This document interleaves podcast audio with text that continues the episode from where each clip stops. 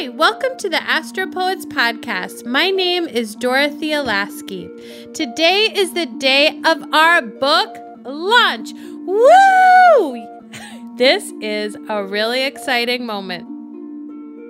And to celebrate that, we have a clip from our audiobook for our favorite podcast listeners. Keep listening for an overview of two big astrology topics from our book. They're two topics everyone wants to know about Mercury retrograde and Saturn return. And then go to astropoetsbook.com to buy the book.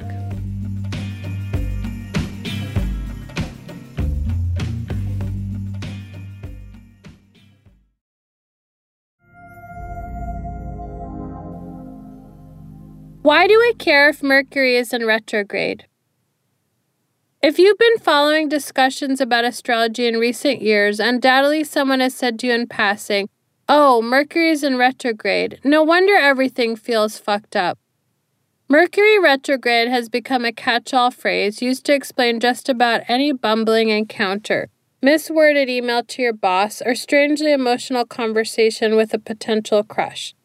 It's the horrible monster that can seemingly justify any complication about communicating with other humans.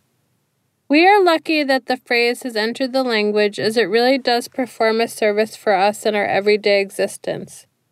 Let's take a moment right now to say thank you, Mercury in retrograde, for always taking all the blame. Long ago, people believed that Mercury moved backward, and they termed the period during which it did so retrograde. We now know that Mercury's orbit around the Sun is simply shorter than Earth's. When Mercury seems to come forward again after going backward, everything relating to communication goes haywire. The truth is that most people aren't exaggerating when they blame Mercury's retrograde. If you want to understand it, consider that Mercury is the planet of communication.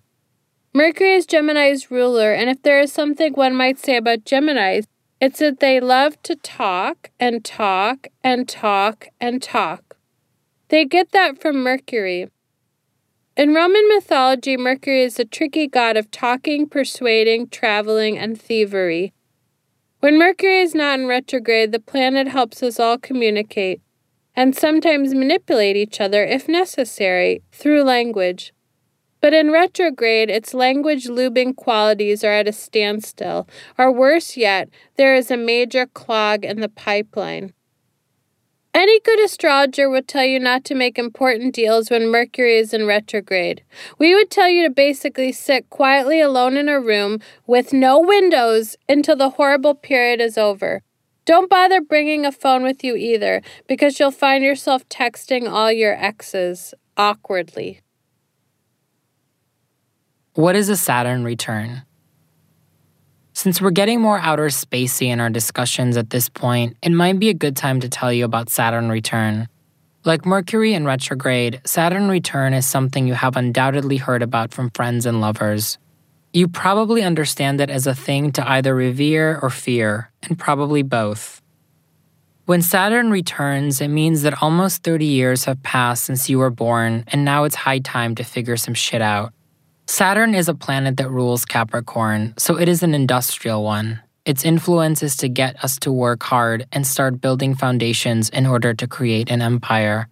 About the time people turn 30, they start to realize that life doesn't last forever and they begin to think about the mark they want to make on the world. They might start thinking about a career versus a job, what they want from relationships in the long term, and what kind of person they want to be while they're alive. All the illusions of youth and childhood start to fade, and they enter a middle age phase, which lasts for another 30 years when Saturn returns again. Influenced by the same forces that govern all Capricorns, people in Saturn return can get a little formal in their approach to things, which can be exciting or not, depending on their individual vision of formality. What you should remember is that Saturn return is a transformational phase, giving you the ability to change and shape your life. The first one has to do with becoming an adult around the ages of 27 to 30. The second, 55 to 60, is you realizing all the things you won't be able to do no matter your planning, making your focus on what you do want even sharper. And the third, 85 to 90, is reflective and has to do with gratitude, It's your soul preparing to take on another form while honoring the one you're in. One reason people fear their Saturn return is that it can dredge up childhood memories and traumas they are forced to deal with head on. Because of this, and as a result of a deeper understanding of mortality gained during this period, we may also experience profound sadness, which can be difficult to overcome. If you are in this period, it's important to A. Remember that it will pass, and B. Consider taking some advice from Capricorns. Don't worry, they love to give it that with every age, there is possibility. Growing into yourself doesn't mean that with the passing of youth, you've lost something. Instead, it means that you have become and are becoming the person you were meant to be, and that you are that much closer to your soul's potential. For most of us, we've both been through one cycle. It's pretty much one of the most exciting times of your life. So much necessary change, both exterior and interior, can occur.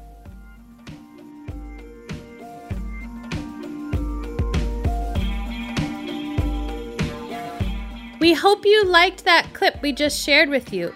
And if you're interested in buying our audiobook, you can get it by going to astropoetsbook.com. You can also find that link in the show notes. Hope you'll check it out and see you next week for another episode.